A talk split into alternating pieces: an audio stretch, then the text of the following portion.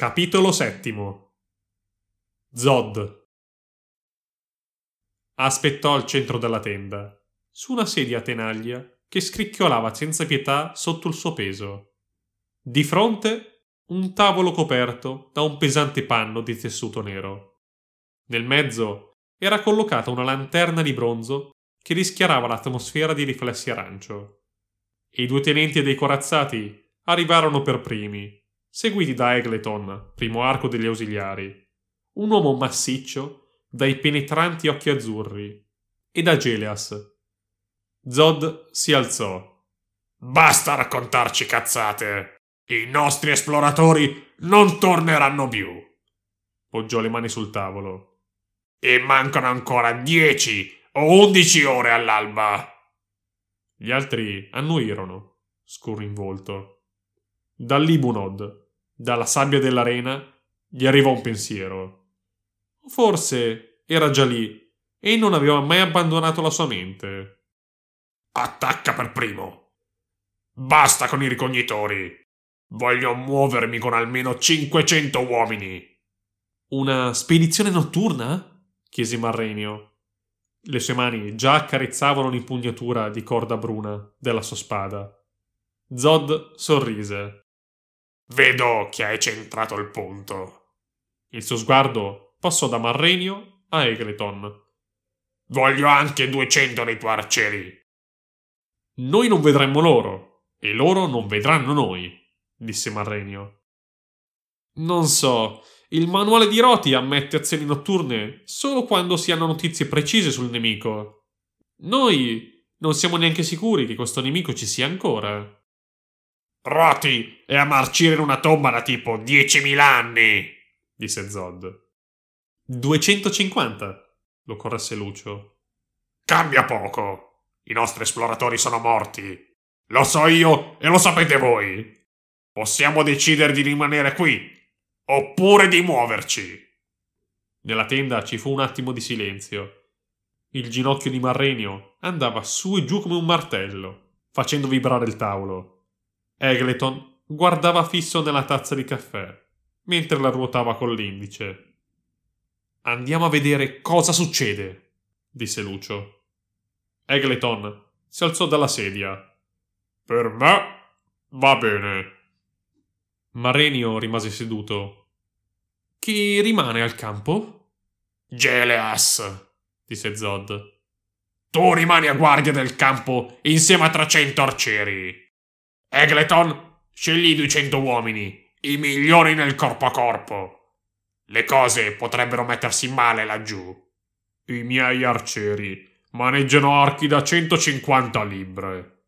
Potrebbero spezzare il collo di un balarita con una sola mano. Zod non ebbe problemi a credergli. Alcuni arcieri erano più grossi dei corazzati. Va bene. Muoviamoci allora. Non ci volle più di mezz'ora per ultimare i preparativi. Poi il contingente si mosse verso Aratan. Non essendoci rifornimenti da proteggere e bagagli da portare in spalla, lo schieramento era molto più compatto e veloce rispetto a quello adottato durante le solite marce.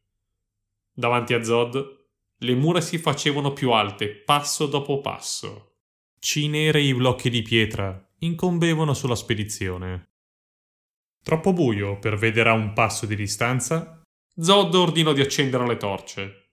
Le aste di legno, fasciate di bende, scivolarono fuori dagli zaini. Gli acciarini scintillarono nel buio. Aratan era una fortezza solida. Le mura di circa 25 piedi formavano una semicirconferenza che si appoggiava sull'ultima propaggine di un costone della Roft. A guardia della cinta difensiva si ergevano torri cilindriche dalla merlatura coda di pesce. Non ci sono sentinelle. Non un rumore, né un brusio, né un vociare proveniente dall'abitato. Niente luci e niente rumori, disse Zod a denti stretti. Sembra di essere a dieci miglia dalla città più vicina. Le colossali porte di noce attirarono la sua attenzione erano rivestite da un pollice di bronzo e tempestate da borchie metalliche, ed erano aperte.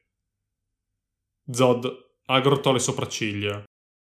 Forse gli ultimi esploratori sono riusciti ad entrare, ma di sicuro non sono usciti.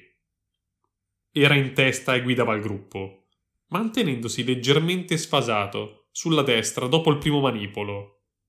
Marrenio, al suo fianco, stringeva il lume nella mano. Capitano, hai presente quando ho appoggiato questa ricognizione notturna? disse Marrenio. Temo di aver fatto una cazzata. Superarono la porta con cautela, immettendosi nella via principale. Il silenzio era intenso, da far fischiare le orecchie. Sembrava che il passo dei corazzati lo stesse infrangendo solo ora, per la prima volta dopo millenni di regno incontrastato. Zod voltò il capo da una parte e dall'altra, cercando di penetrare le tenebre. Socchiuse gli occhi. Una sottile nebbia argentea gli bagnava le pupille. Nessun segno di vita. Dalle case di mattoni che si affacciavano sulla via erano a malapena intuibili le sagome. Se ci hanno preparato un'imboscata, è di sicuro la migliore mai pensata dei Moriani. Zod alzò la visiera dell'elmo. Pare che non ci sia anima viva. Forse sono fuggiti tutti. Un'epidemia o qualcosa del genere disse Marrenio. Quante possibilità ci sono che tutti i fuggitivi siano morti lungo la strada senza lasciare traccia? rispose Zod. Ripensò a tutte le supposizioni fatte da Gneo Aurelio e dai suoi ufficiali. Una marea di stronzate. L'unica cosa certa è che non rimanevano più ipotesi plausibili e che davanti a lui c'era una città di 20.000 abitanti completamente vuota. Che cazzo! La via scivolava senza grandi curve in mezzo al centro abitato. Mentre i soldati la percorrevano in formazione, le calzature chiodate battevano sugli ampi lastroni di pietra, facendo risuonare un cupo eco. Il vento iniziò a cambiare direzione. Prima lo avevano alle spalle, ora dritto negli occhi e nel naso. Zod fiutò subito odore di carne putrefatta e di formaggio ammuffito. Gli ricordava quello delle fosse comuni dei condannati nell'Ibunod. Verso il centro della città, la foschia si diradava e le case di mattoni iniziavano ad essere visibili. C'era qualche uscio sfondato, imposte rotte, ma la maggior parte sembrava in buone condizioni. In fondo alla piazza, a quasi 300 passi, doveva esserci la facciata dorata del tempio di Murion, affiancato dai due campanili cilindrici che aveva già notato a parecchie miglia dalla città. Le terme, dotate di tre grandi cupole immacolate, sbucavano come fantasmi nel buio, ma il palazzo della compagnia mineraria era l'unico chiaramente visibile. Ornato da un lungo frontone d'oro massiccio che scintillava alla luce della luna, si trovava proprio davanti a lui, all'ingresso della piazza. L'entrata poggiava su solide colonne marmoree, i capitelli contornati da foglie auree, ed era sovrastata da lettere alte come un uomo. Che l'oro e la libertà non manchino mai. Vicino al palazzo c'era una fontana di granito arricchita dalle statue di due centauri rampanti, entrambi sui venti piedi d'altezza era piena di cadaveri smembrati.